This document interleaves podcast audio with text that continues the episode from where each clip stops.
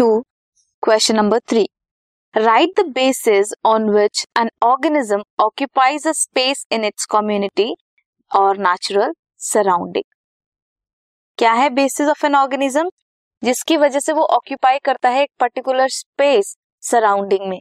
क्या है? Its feeding relationship with other organism this was question number